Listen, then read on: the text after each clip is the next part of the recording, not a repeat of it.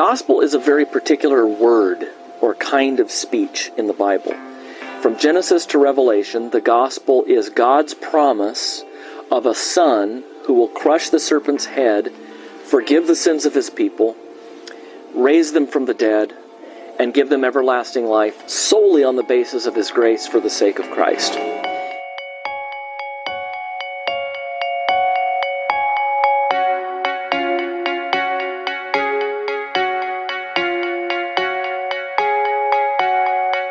You're interested in the, the beginnings of the church, you know, I think looking at the creed is a great way of, of getting into church history and really seeing where the faith kind of came together.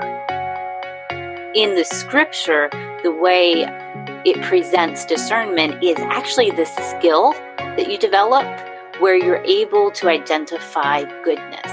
And what was surprising to me is that is much the way we use the language of discernment outside of the church. The real difference, I would say, like what patriarchy teaches versus what we should believe, is that what they believe about the nature of men and women, that there is something fundamentally different about authority and submission between men and women. And that's not just like within particular relationships, but men and women in general. This is their nature. What are the duties required in the ninth commandment? The duties required in the ninth commandment are the preserving and promoting of truth between man and man. The gospel never tells us something to do. The gospel tells us about something that's been done. Hi, welcome to Theology Gals. I am Colleen Sharp, and Rachel Miller is my co host. And this week we are going to play the rest of our interview with John Fonville. If you did not hear last week's interview, I would suggest going back and listening to that. That focused uh, a lot on the gospel. And this week we continue that discussion where we focus a little bit more on legalism and antinomianism. I'm glad you brought up Federal Vision and the Shepherd controversy because we just did a a um, two part series on that. Rachel and I did. And one of the things that we talked about, and it's been of discussion recently, is within Federal Vision, they redefined the covenant of works. Um, Doug Wilson recently, he said, Oh, I don't deny the covenant of works, but then he goes on to redefine it and call it a gracious covenant. And there's so many implications of messing with what is true about the covenants. Exactly, exactly. Um, as soon as you you refer to the uh, covenant of works, and if your listeners aren't familiar with this, Genesis chapter two, verses fifteen through seventeen, is like, like a really good place to go to get the, the essence of it. it. Then the day that you eat of this, you shall surely die. The implication being, if you don't eat of it, you're going to live, and you're going to have eternal life. Do this and live. Um, uh, as soon as you have these category mistakes and you say, well, this is gracious. No, this isn't gracious. This is pure law. And God, and, and, and then people say, well, but, you know, man, man is earning something and God is sovereign. And it's like, well, no, God is sovereign and he has the right to set forth what the terms that he wants to set forth. And if God says you're going to earn this, then you're going to earn it, right? Um, uh, God is the one, He is He's the lawgiver, but we can't confuse uh, a covenant of law and say, well, it's gracious. No, because there's no sin before the fall. The, the grace assumes sin. The, there's no sin. We have to be very careful here because prior to the fall, Genesis 131, God pronounced everything very good. Uh, that's what I love about Reformed theology. It doesn't begin with the fall of man, but it actually begins with the wonder and glory and goodness of creation. Um, there's no sin before the fall. If there's no sin before the fall, there's no need for grace before the fall. And um, uh, yeah, we, we, just have to be very careful that we don't make these uh, very serious category mistakes. Um, you know, because what happens is if we remove the covenant of works, we've removed the foundation of the gospel. Because there's nothing to be imputed to us, of course, then New Perspective on Paul folks, N.T. Wright, and other people, they deny him the doctrine of imputation of Christ obedience. Even when I was at the Master Seminary, now the professor has since been uh, released. I, I, don't think he's, he's no longer there. But when I was there, I had two professors that denied the active obedience of Christ and denied the imputation of the active obedience of Christ. And they said that this was not taught. But, uh, you know, God is sovereign and he is able to set the terms. And so uh, if he says this is the exchange rate, this is the exchange rate. Man will learn from God what God says he will learn. And this is a do this and live covenant of law. And this is why the gospel is so important because Paul says in Galatians 4 that Christ was born of woman, he was born under the law. And he was born under the law because he was the great, perfect law keeper. He's the only human who has ever lived and fulfilled Matthew 5, Sermon on the Mount. He's fulfilled all righteousness. Um, he's come to keep the law, not destroy it. And so, apart from Christ, the, the last Adam, who has come to undo what the first Adam and we in Adam did as our federal head, we have no hope of righteousness because it's, you know, I've taught my church many times, and they know this well. It's not enough to be forgiven. Forgiveness wipes our slate clean, but that won't get us to, to the kingdom. Jesus made it very clear that entrance into the kingdom requires a righteousness that surpasses that of the scribes and Pharisees. You have to have a perfect righteousness, which is what? Perfect obedience to everything that the law requires. Um, and, you know, so if we remove the covenant of works, we have removed uh, the foundation of the gospel. You know, how do we preach the gospel? Well, uh, we, we preach it by saying that Christ himself has fulfilled the law on our behalf because without, you know, without the covenant of works, uh, that that is that is the pillar of the gospel. The uh, the gospel would crumble before our feet uh, Genesis chapters 1 through 3 forms the essential foundation for the gospel, especially because it reveals to us the covenant of works. Um, and it teaches us about, you know, the covenant of works teaches us about the perfect work of Christ. And it and when it does that, that he has kept for us every jot and tittle perfectly, and thought, word, and deed uh, it bolsters our assurance of salvation. So if if you make if you conflate law and gospel and make the covenant of works gracious, you destroy the foundation of assurance for believers. And uh, these are important things, and we have to get them right. Thank you, John. That was very interesting to hear you talk about uh, the relationship of the law and the gospel and the, the centrality of the gospel in our lives. And a little earlier you you mentioned and talked a little bit about the danger in confusing law and gospel and and why that's such a an issue for us um, i was wondering if you could talk some you mentioned antinomianism we've mentioned you know legalism and nomism some could you define those terms for us and, and how it relates to our, the discussion of law and gospel and maybe you know give us some examples of practically how we would see these around us? Yeah, sure. Um, well, let's uh, let's start with antinomian uh, antinomianism first. You know, ever since the Reformation, there were two reactions that uh, the Roman Catholic Church and other people too uh, made against recovering the gospel. One was legalism, or nomism, we'll come back to that. One was antinomianism, which is what they always accuse us of, the Protestants of. You know, so what is antinomianism? Well, anti against nomis, nomianism, nomos, law. You're against the law. Uh, so the core of antinomianism is, is rejecting the, the abiding validity of the moral law. Um, and this isn't something new. uh, I'll come to a couple of examples in a minute, just a little history lesson. You know, back in the Reformation in the 1500s with Martin Luther, Martin Luther actually coined the term antinomian in his critique because there were some people that uh, concluded, well, if, you know, we're saved by grace through faith in Christ alone, well, then we don't need to talk about the moral law at all. And so Luther himself, he strongly reacted against that. And uh, for example, in his larger catechism, he taught the substance of what Philip Melanchthon later would call the third use of the law.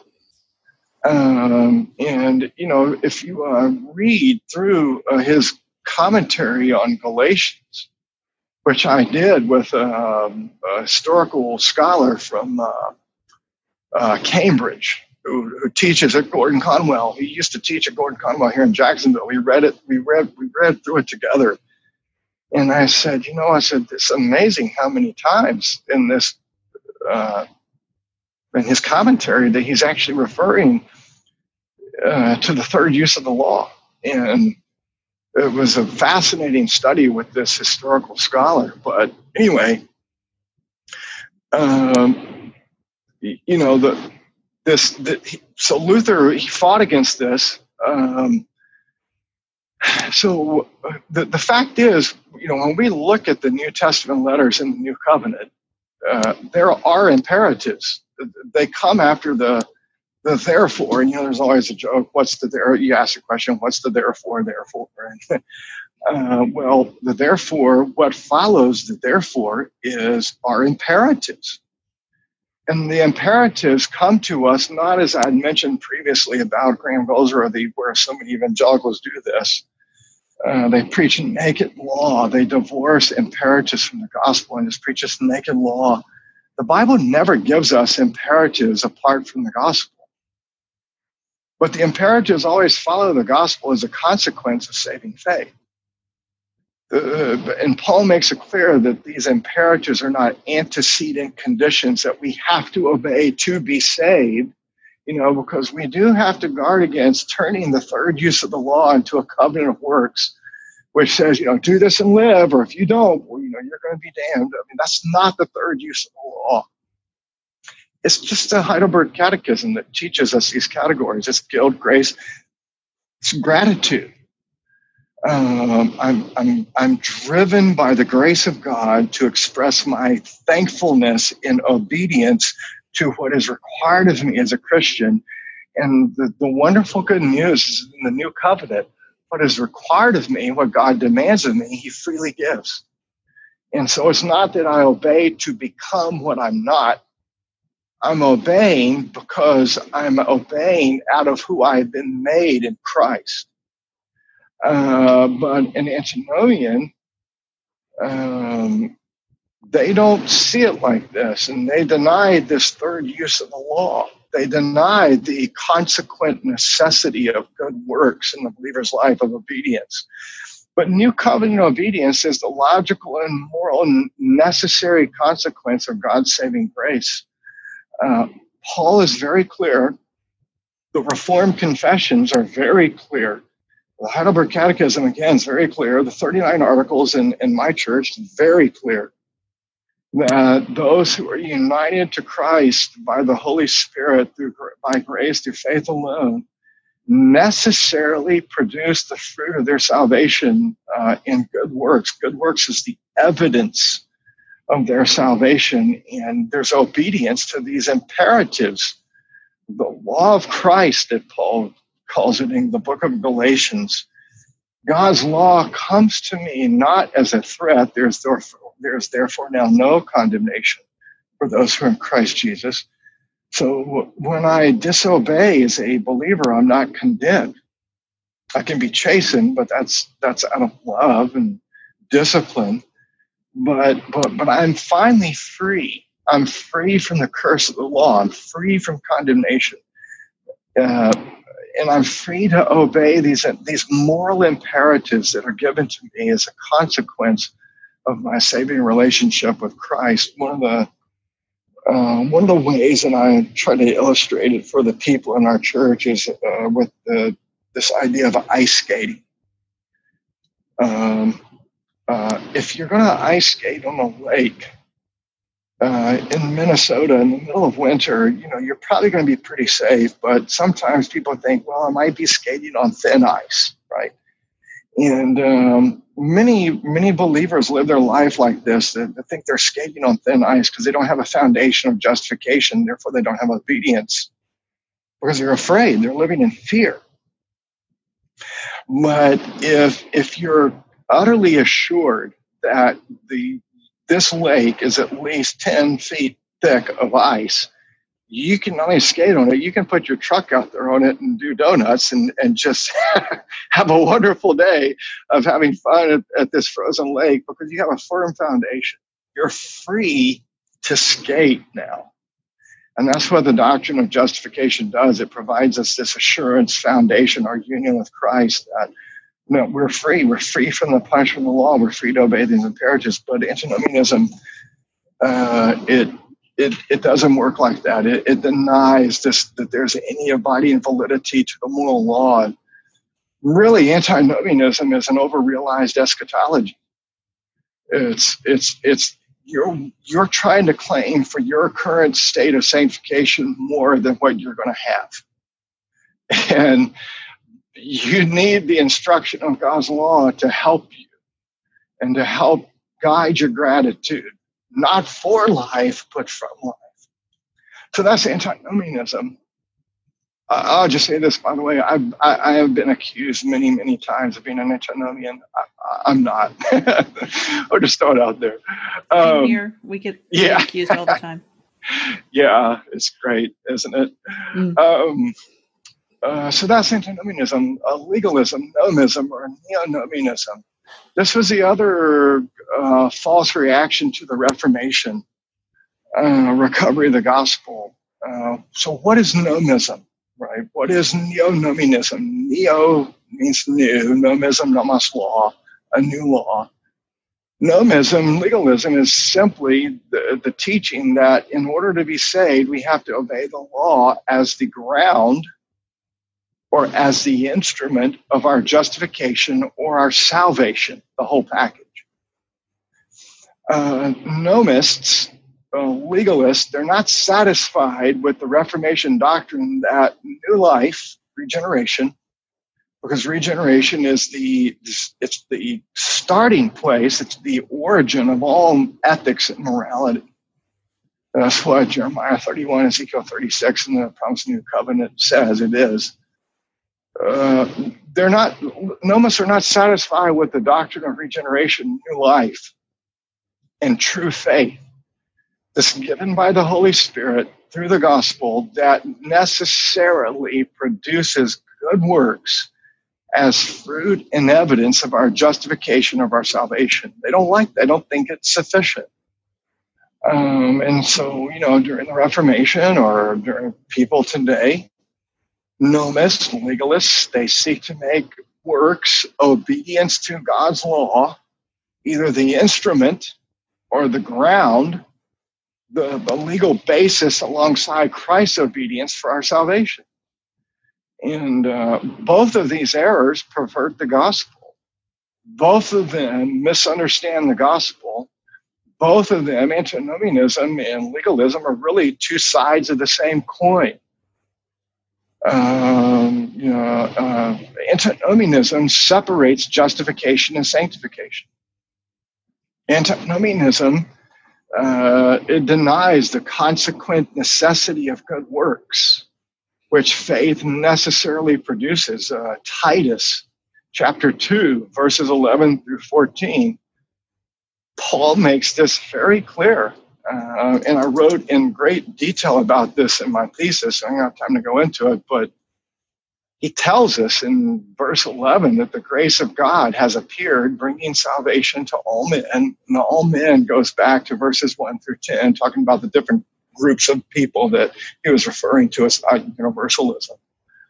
Um, but he says the grace of God is continually teaching us, continually instructing us to deny ungodliness and to deny worldly desires and to live on the positive side sensibly, righteously, and godly in this present age.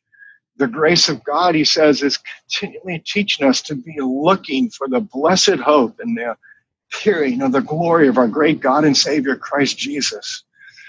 And then he says, and Christ gave himself for us the purpose of his substitutionary redemptive work on the cross. He, he gave himself for us to redeem us from every lawless deed and to purify for himself a people for his own possession, zealous for good works, zealous for good deeds. It doesn't get any clearer than that.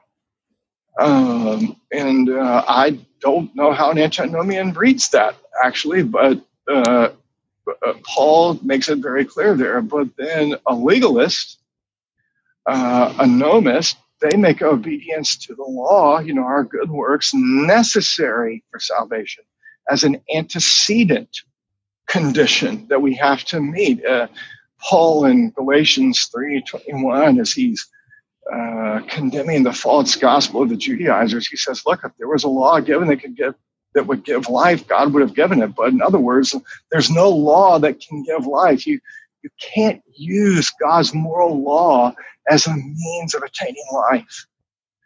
Um, and so, uh, uh, good works, obedience to the law, uh, is seen as uh, the means for justification or for sanctification. Uh, maybe we can talk about the, the sanctification uh, part because I think that gets really confused in the evangelical church today, and even in the Reformed churches, they confuse it. But um, uh, is that helpful? Is that uh, what you're looking? Yeah. Yes. Yeah. Yes, absolutely. Um, I was just I was going to add. You know, one of the things that we hear in talking about justification and sanctification in these discussions is that you know because we're uh, you know descended from the, the reformation because we hold to justification by faith alone that that's that's what we're talking about good works that good works aren't necessary for our justification. But then there is this backdoor attempt to bring in justification by saying well but our good works are part of our final salvation according to god. And i'm, I'm thankful that you made the point that our good works are never added to Christ's work for our salvation in the sense of that they bring about our salvation. Right? They are certainly the the result. Right? They are the right, fruit. Right. Yeah. Yeah. Yeah. Yeah. Exactly. The way I teach our church, right? and this just comes right out of our our own confessions in the thirty nine articles. Uh, or the Heidelberg Catechism, the Three Forms of Unity, or the Westminster Standards, because they all shared together back then. It wasn't that you know, they were all independent of each other. Thomas Cranmer actually talked a lot to Calvin, and he was influenced by Martin Bucer. I mean, these guys talked together. They shared common confessions. The way I teach our people is this: is um, good works are never instrumental in our salvation. They are only evidential. And, and, and, and, and also that good works, our obedience is not uh, it's not the ground by which we are finally pronounced justified. And that's you know, the Heidelberg Catechism at this point is so helpful. It says, well, why can our good works not be uh, at least part of our righteousness before God? And the answer is very simple. It's because the righteousness that God requires must be perfect throughout. And our righteousness, our works, our good works, even as believers, are still tainted with sin. And so that the only reason they are made acceptable, and Calvin has a wonderful discussion of this in his um, uh, in, in his institutes. But he says this, and I'll just summarize it very quickly, paraphrase it. He says, you know, how does a good work come to be acceptable before God? He says, only by pardon. And he's talking about justification in the context. And he says that when we come into union with Christ, not only we, but our good works also are justified. He says, so that whatever sin is left in them, the, the, the, what is tainted before God is buried in the purity of Christ. And that's why our good works are acceptable. That's why we can have a good work. Um, but but this is a big deal. And, and you mentioned the back door of sanctification. We have to be very wary of people who want to turn the doctrine of perseverance into a covenant of works. Mm. We have to be very wary about people who want to make sanctification a work that we do. Um, you know, I'm, I'm in the Anglican Church, but I have a very, I study all the Reformed confessions all the time. The Westminster Shorter Catechism is very clear uh, on what, uh, you know, uh, repentance is and good works are and uh, what sanctification is you know, sanctification is a saving grace of God. It's the work of God's grace.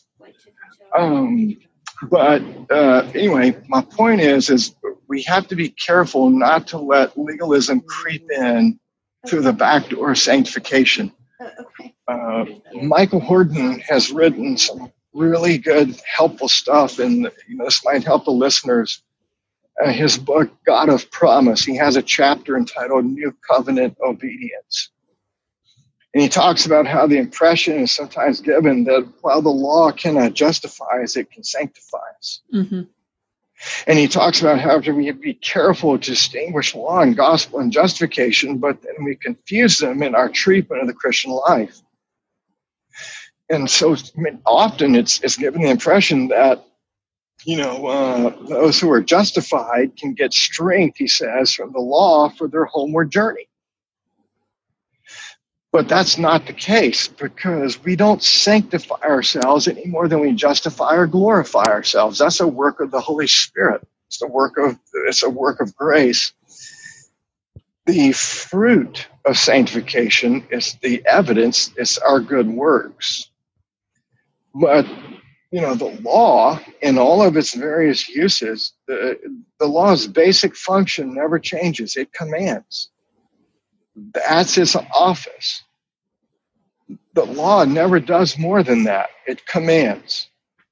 So if it's the Ten Commandments, if it's Paul's teaching on the fruit of the Spirit, if it's, you know, five steps to a, a happier life or whatever it is, uh, it can tell us what to do, but it cannot, as Horton says, it cannot animate our hearts to actually motivate our hands to actually do it. And so this is why obedience is the fruit of the Holy Spirit, which is what Jeremiah 31 talks about. Uh, the Holy Spirit works through the gospel not only to create faith, but also to grow faith. And the Holy Spirit strengthens and matures our faith and produces this fruit through the continual teaching of the of the gospel. Uh, it's exactly what the apostle Paul teaches in the whole book of Titus. He begins his book, Titus 1, verse 1, the gospel, the knowledge of the truth, which is according to godliness. And so the church is this miraculous divine creation of the Holy Spirit in the regular teaching of the gospel, the pattern of sound doctrine that he talks about in that letter that's what yields godliness. That's what yields the fruit. It's the gospel which is according to godliness. And so we don't separate justification and sanctification. We don't confuse justification and sanctification. We teach both. They're both uh, the, the double benefit of Christ, of our union with Christ. It's the double benefit of, uh, of the covenant of grace, justification and sanctification are given to us uh, in salvation. And um, these these are these are categories that you just don't really hear, and uh, they're important categories that we have to have so that we don't you know we don't remodel the gospel. I appreciate you talking about um, sanctification because I think that's one of the areas where there's often a lot of confusion, and uh, I think just was it last week that Rachel and I even quoted the Westminster Shorter Catechism on mm-hmm. both justification, sanctification, sanctification, because I find those so helpful. Uh, could you yeah. uh, talk about how antinomianism and nomism pervert the gospel? Yeah, well, um, you know, I, I just alluded to it. Let me give you an example. And so we're not just talking theory. And I think a lot of believers, especially our evangelical listeners, will they can identify with this. Uh, when we talk about antinomianism, it separates justification and sanctification. Both justification and sanctification are gifts given to us through our union with Christ in salvation. And so it's a whole Christ that we receive um, uh, in, in, in salvation. Um, but there's, uh, there's a lot of confusion in the church about what repentance is. I talked about repentance this past Sunday because in the Anglican Church this past Sunday, it was the first Sunday of Epiphany. Epiphany, if it just simply means manifestation, it's talking about the good news of Christ's manifestation of his saving work and grace to the nations. Uh, it's the fulfillment of the Abrahamic covenant to the nations. It's actually a wonderful um, uh, gospel centered way to look at it. Anyway, the, the readings for the first Sunday of Epiphany took up the baptism of our Lord from Matthew 3, Isaiah 42, and Acts 10, with the preaching, Peter's preaching the gospel to Cornelius, Cornelius and his household to the Gentiles. It's a powerful, powerful uh, uh, couple passages there on. on uh, but but at the core of it, it's talking about Jesus' baptism and repentance. And so I talked about repentance this past Sunday in our church and, and, and was helping our church understand repentance because there's a doctrine that's been floating around the church for a long time called the carnal Christian. Um, that's you know that's where uh, John MacArthur and the Lordship Salvation people reacted to that, and that was equally wrong. But that's for another day. But the point is, is this this carnal Christian says you can you can have Jesus as your Savior, but they ask, but have you really made him Lord of your life yet? Um, this is a perversion of uh, this antinomianism. This is a this is a separation of justification and sanctification. It's a perversion of the gospel. The first thing that we say about that is we don't make Christ anything. In, in our Reformed churches, with our Reformed confessions, we all confess that Christ is our prophet, priest and king. He is our Lord. Um, and, uh, you know, we have categories for the Lordship of Christ. It's called He's our prophet, priest and king. um, let all the house of Israel know surely that God has made this Jesus crucified, both Lord and Christ. All authority in heaven and on earth has been given to me. Uh, so uh, again, I've referred to Michael Horton a couple times, but he's just so helpful. He says this, you know, Jesus rules to save and he saves to rule he doesn't save anybody that he doesn't rule as king. Um, and so Walter Marshall, in his book, The Gospel Mystery of Sanctification, which everybody should read, but you have to read the updated English version by uh, edited by Bruce McRae. I read the, the original English, Old English, and it's it's uh, it's, it's hard. Um, but Walter Marshall, uh, he said, you know, Christ is not divided. You cannot have half a Christ. You cannot divide salvation. You cannot have the forgiveness of Christ without the holiness of Christ. So this is exactly right. You don't trust Christ for the forgiveness of the guilt of your sins, but not only, but not also trust Christ for salvation from the filth of your sins. That's not genuine saving faith. As as um, uh, Marshall says, that's a presumption. It's a terrible presumption um, you know, he says, you cannot truly trust Christ for true salvation if you do not want to be made holy and righteous in your life. When God gives you salvation through Christ, holiness will be, will be one part of that salvation.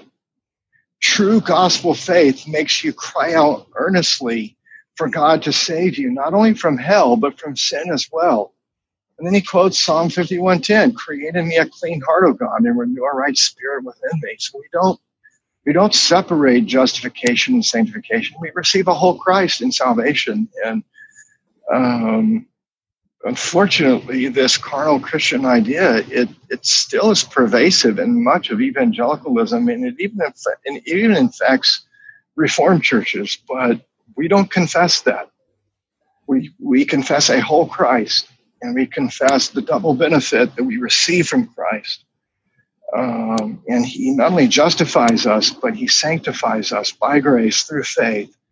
And that work, uh, that ongoing work of sanctification by the Holy Spirit, that gracious work, it results in the the fruit of faith. And uh, so these are. Is that helpful? Is that uh, yes. getting where you're? Yeah. Very helpful. So, how can we avoid falling into either of these errors? How can we protect against antinomianism and legalism in our lives and in our churches? Well, that's a good question. That's the constant battle, isn't it? Mm-hmm. um, uh, we have we have we have to walk the the tightrope. We have to walk down the middle uh, and not fall off to either error. I was talking with a person. You know, just go back just for a second. I'll come back to that, but just for a second. I was talking with a person and they told me that they truly are an antinomian and that they were proud of it. And I tried as hard as I could to show them that there are consequent necessity of holiness and there are imperatives that follow the therefores, that they're not suggestions. Um, uh, but but really, when it comes down to it, there are not a lot of what I would consider real, true antinomians. I mean, I've I've run into a couple. I've I've talked to a few people in the so-called grace movement. Kind of, it kind of has some of these tendencies that you're you're no longer a sinner. You're just a saint. They deny simul justus et peccator and things like that. But for the most part, I don't I don't see a lot of people saying, well, I don't want to obey and I don't want to live for Christ. What I do find uh, overwhelmingly, because pastoring the church, you know, every week I have to show up, um, uh, and uh, people who want to obey but constantly fail. Um, and they they're they need motivation.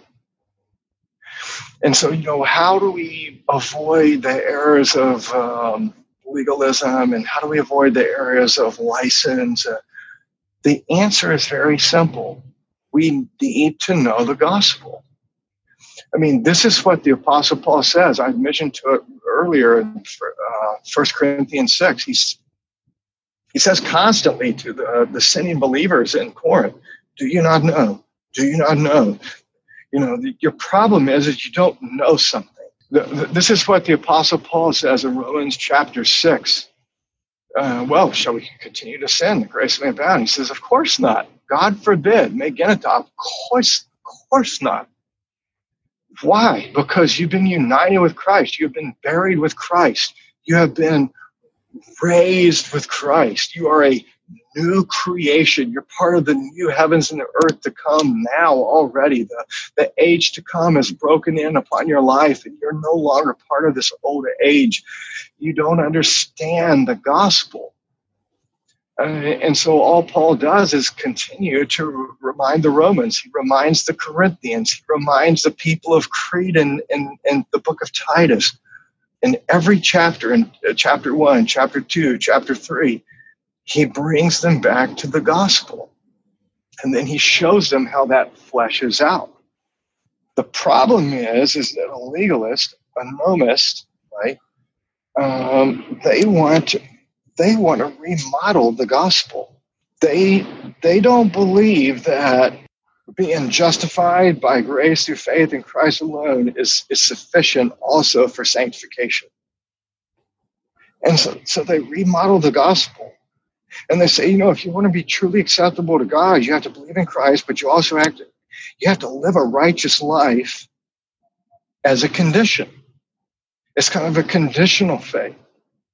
And that, that trusting in God or Christ for salvation is not the primary way that you get acceptance with God. In their view, you have to keep the law. And if you keep the law, you know, you have the right to believe in Christ. You have the right to have assurance of faith. And so they, You know, why do they remodel the gospel? Because they think that the doctrine of salvation by works will compel people to live holy lives. But what it actually does is the exact opposite. But what we're striving to do is to give people the real gospel because, uh, again, Michael Horton in his, in his book, God of Promise and New Covenant Obedience, has a wonderful illustration of how this works. He talks about uh, when you go on a sailboat and you go sailing and he says, Look, you're in the sailboat and you have the sail up and you have everything perfect and you're out in the middle of the ocean. And he said, But you're not moving because there's no wind. You have to have wind in your sail. And he says, Look, you can have a perfect foundation of morality, which is the sailboat, and you can have the sail up and everything in place. But if you don't have the wind blowing, you're not going to move. And it's the gospel that puts the wind in our sails that motivates us. Is what Paul says, as I read from Titus 2. The grace of God is constantly instructing my heart. John, deny this ungodliness, deny those worldly desires from your fallen flesh, and live sensibly and righteously and godly in this present age. Be looking, set your hope fully on the coming of Christ, who has redeemed you to free you from lawlessness and to make you zealous to pursue holiness, to do good works, uh, not to gain favor, but because you now have favor. And um, so every day, what does the Christian do? Every day we die to ourselves and we live to Christ by faith. We die to ourselves. That's repentance.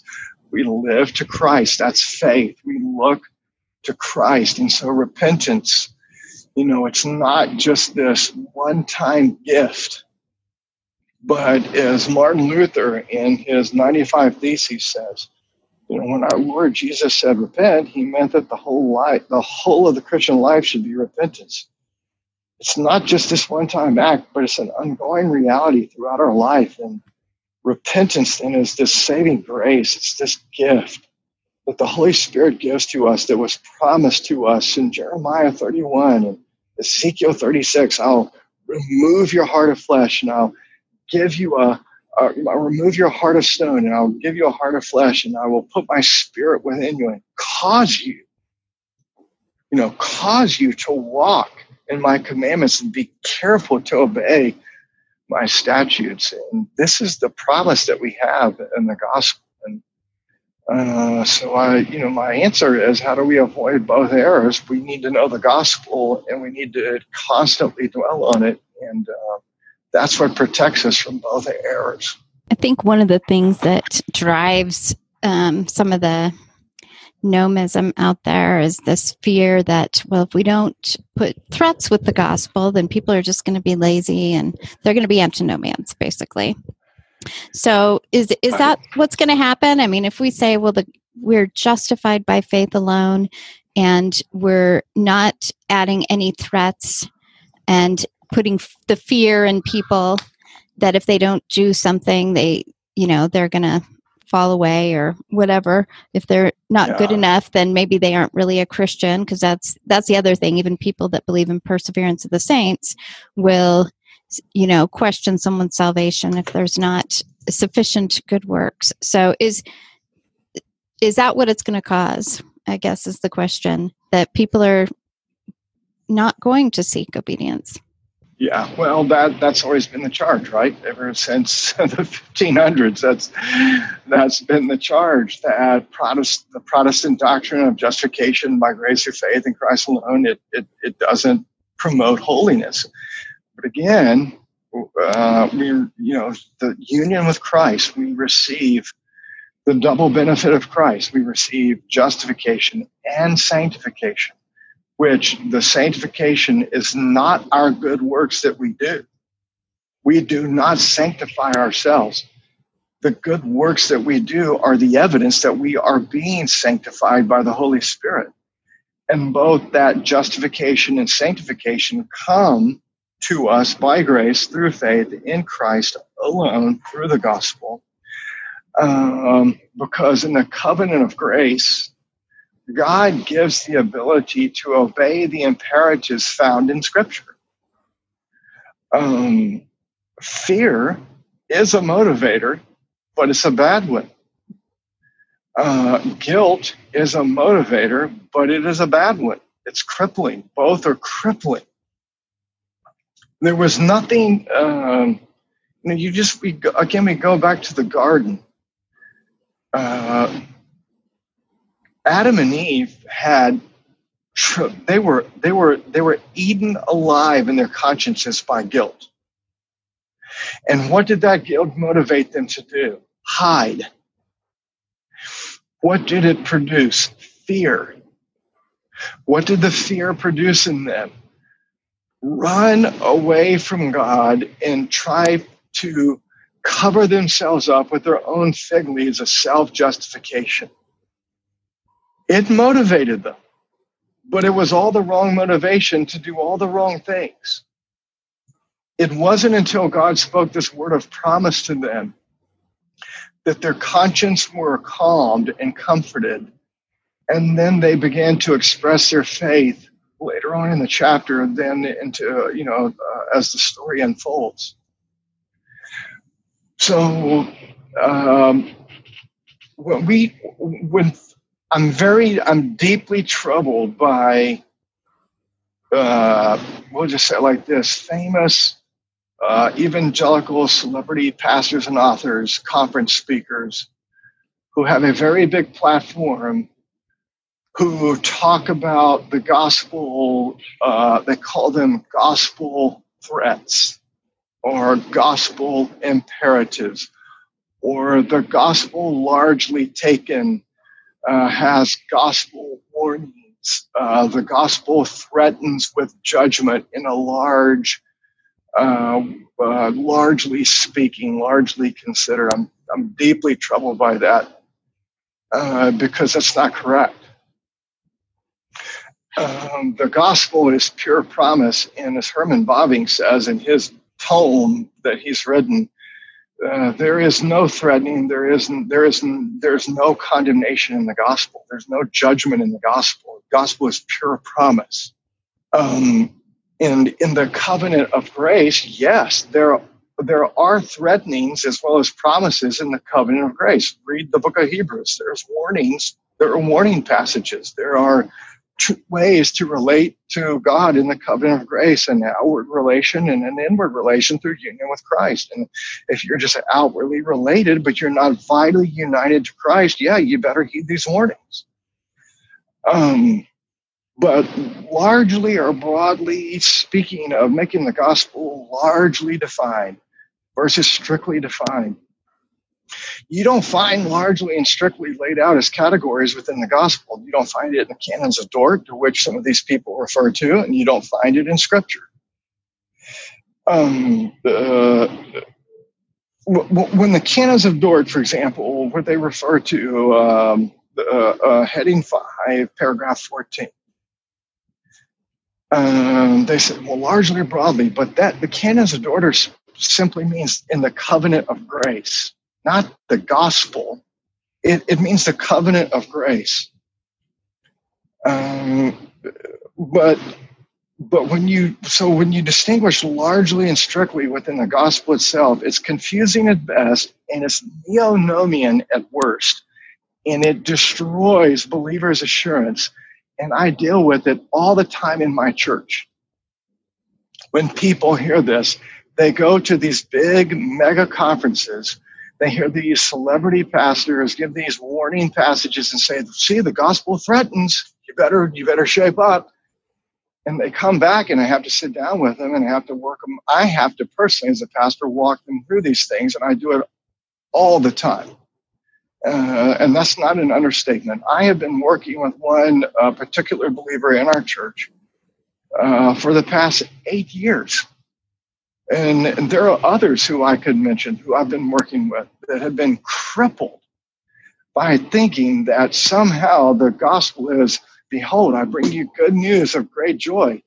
God's going to damn you to hell. I mean, it's just it's it's it's crazy what is taught out there But with all these antinomian controversies that we are told is happening in the church, I think they're really quite rare. Um, and I think really there those who are uh, sounding this alarm that may not be an alarm are really factually themselves neonomians themselves. Uh, but fear is not a good it is not a good motivating uh, motivation for the Christian life. Nothing. Uh, John Calvin says it like this in the Institutes there's nothing more notable or glorious in the church than the ministry of the gospel. And he is quoting and alluding to Second Corinthians chapter 4, verse 6, where Paul says it's the ministry of ex nihilo creation. It's the ministry of life and righteousness.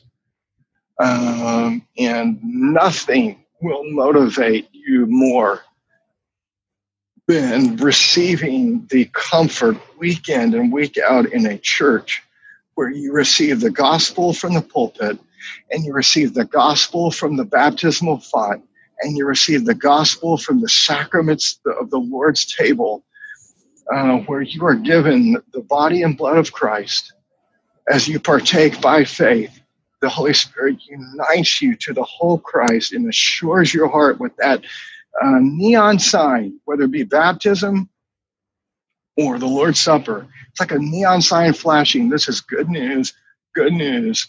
What you just heard proclaimed to you from the pulpit is confirmed and strengthened and assured to you by the Holy Spirit. This is true for you. Take and eat and be assured that the Father's favor is upon you uh, the, through these visible gospels that we have in the sacraments.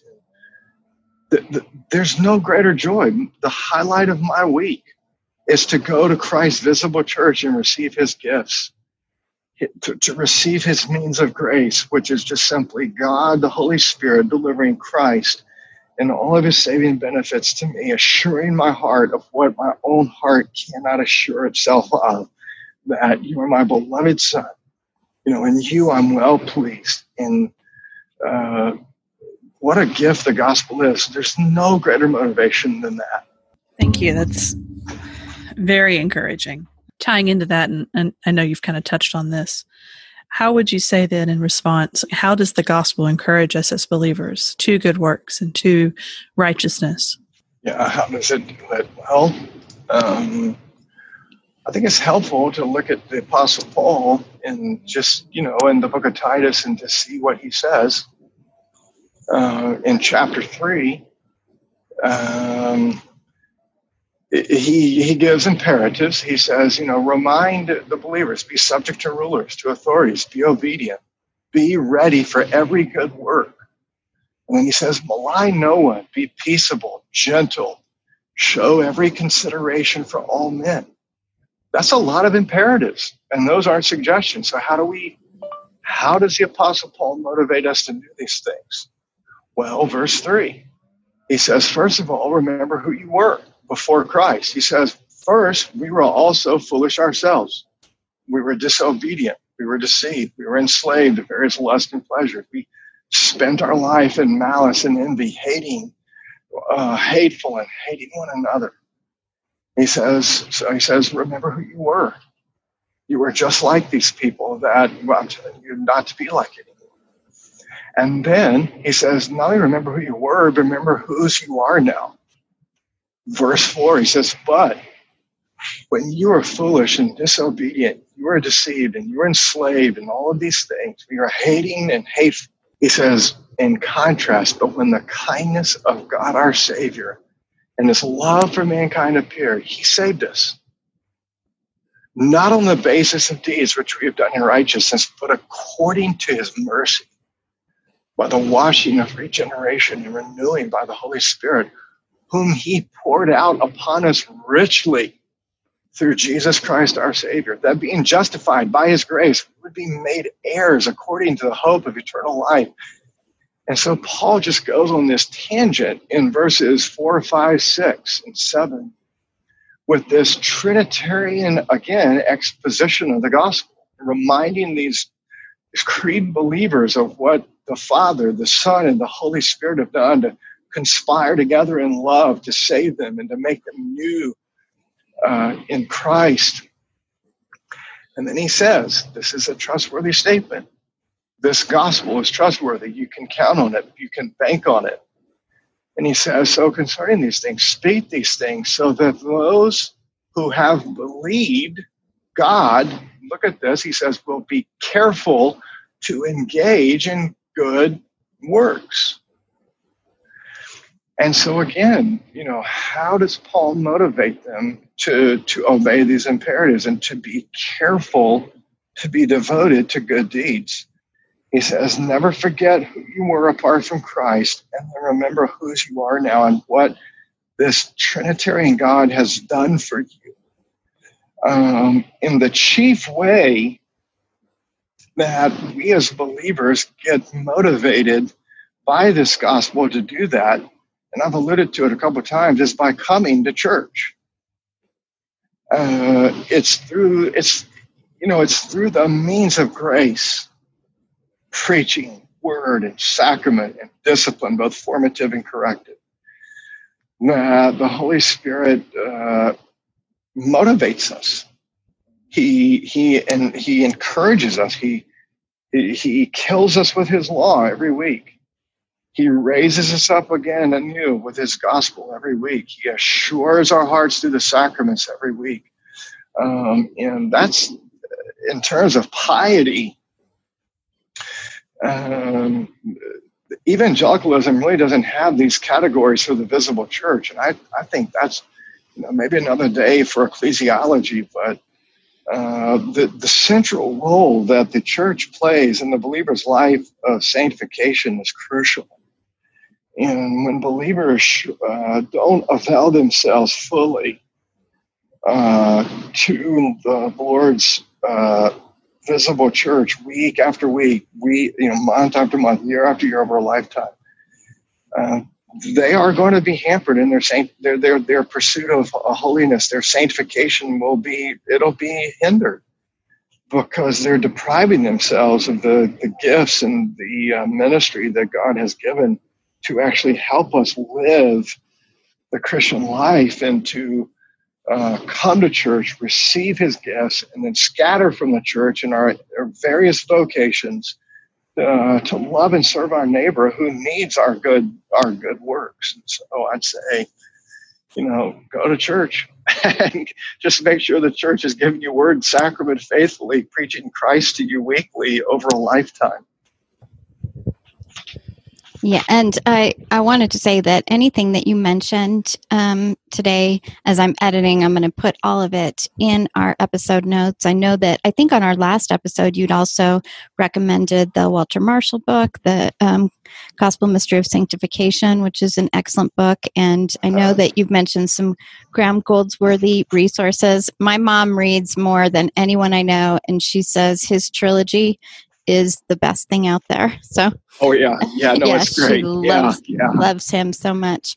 Uh, he's one of her favorite authors. So, um, yeah, it, is there anything that you would like to say in closing before we end? Oh yeah, well, thank you. I, I think I've said enough. um, I uh, no, I let me let me just say this. I really appreciate uh, you Colleen and Rachel uh, you're on my top three podcasts that I listen to uh, constantly. Uh, grateful for what you guys do, or you gals do, I better said. Um, it's just a blessing. And uh, yeah, thanks for this opportunity. I uh, was just uh, praying before our podcast and just hoping that our time together could be helpful and minister to people. And um, you guys are doing a excuse me, you gals are doing a great uh, job, and I just say keep it up. And uh, yeah, I'm just very grateful to be a part of it, and so thank you for this opportunity. Thanks, thanks, John. And I know that your work and sermons and writing and all the stuff that you've put out there has been a great encouragement to both of us. Um, oh, very much, you. very much so. I I appreciate so much that constant reminder of the gospel. And I know that, you know, you were talking about people finding a good church that is preaching the gospel every week, yeah. preaching both law and gospel. Yes. And sometimes that's hard for people, you know, people sometimes struggle to find a good church that is doing that. Um, so I know that yeah. we get you know messages all the time. Do you know of a good church in you know such and such area? Yeah i know. I get the same thing and i have people contact me on social media all the time and i um i just say look if you can if you're within two hours i mean three hours is getting a little bit too far but yeah. you know if you're if you're at least two hours within driving distance of a faithful gospel self consciously gospel preaching centered church that gives you word and sacrament, that is committed to grounding you and your family uh, in the faith. Uh, go there. It's it, it's worth it. Um, you know, in Jacksonville, where our church is located, we, we're in the biggest city in America for, in terms of landmass. 635 square miles, just the city. Uh, and it's connected by seven bridges we have people who are driving uh, north of our um, international airport, an hour north of there to come to our church. We have people coming from Palm Coast, which is about 65 miles south of us. It's over it's an hour drive south of us. We have people coming from the west. We have people coming from the beach. Uh, we have people coming uh, from all areas of our city and beyond beyond the bounds of our city.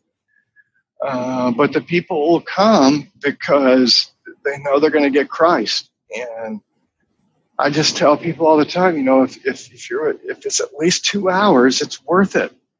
Um, and if not, you know, pray, pray that God will bring a church planter. Uh, reach out to uh, great schools like Westminster Seminary, California, and ask them for a church planter. um, or if you're Lutheran with Rod Rosenbladt, call uh, 1517. Those guys are great. I'm not a Lutheran, but I love my Lutheran brothers, and I have more in common with a confessional Lutheran than an evangelical Anabaptist. um, you know, or if, if you're looking for a, a, good confessional Anglican church, we would love to have you at Paramount Church. We, um, if you're looking for a, a good uh, for PCA Church. You know, we have we have good guys around here for that. Uh, basically, what I'm just saying is, is look, find if you if you can find a faithful church, you have you have found a life because that's you know that is God. Let me just say this evangelicals love to talk about the gospel, but they don't love to talk about the administration of the gospel. The gospel doesn't come to us in a vacuum. Um, it's like, it's like I tell our church, you know, if you're back in Noah's day, you would have loved the administration of the gospel. you don't want to be on the other side of the ark. You want to be in the ark. Um, God made a promise, but if you're not inside the ark, you're in, you're in trouble. Um, the, the Reformed confessions, the Belgic confessions, very clear. The church is our mother. Um, and and it, the church carries us as pilgrims through this life to our final home, which is the new heavens and the new earth, resurrection, new creation, which we confess each week in Holy Communion, the Nicene Creed. We look for the resurrection of the dead and the life of the world to come. The church carries us. And, um, you know, to downplay the visible church is to misunderstand the gospel. Not because the gospel, you know, not because the church is the gospel, but because the, the gospel creates the church and puts you into the church. Uh, your baptism is initiation into Christ's visible church. And this is where Christ cares for you through the gifted ones that the ascended Christ has poured out for you from Ephesians 4. These are gifts. These are the gifts givers' gifts to you. Uh, and so let us not neglect the assembling of ourselves together. And so finding a good church, there's nothing you know, if you find a good uh, gospel preaching church and faithful to give you the sacraments all that, hang on to it because uh, it's, it's, rare. I, I appreciate that um, reminder. And, you know, especially in a time where a lot of people don't see the importance of the visible church. Um, well, yeah. John, we just thank you so much. I think this this was so helpful. I think it's going to be so helpful for our listeners because these are such important topics, and I think they're things talked about often and not understood always. And so, I just appreciate you um, taking this time to join us. Great. Well, thank you, and uh, thanks so much. It's, it's great to be with you.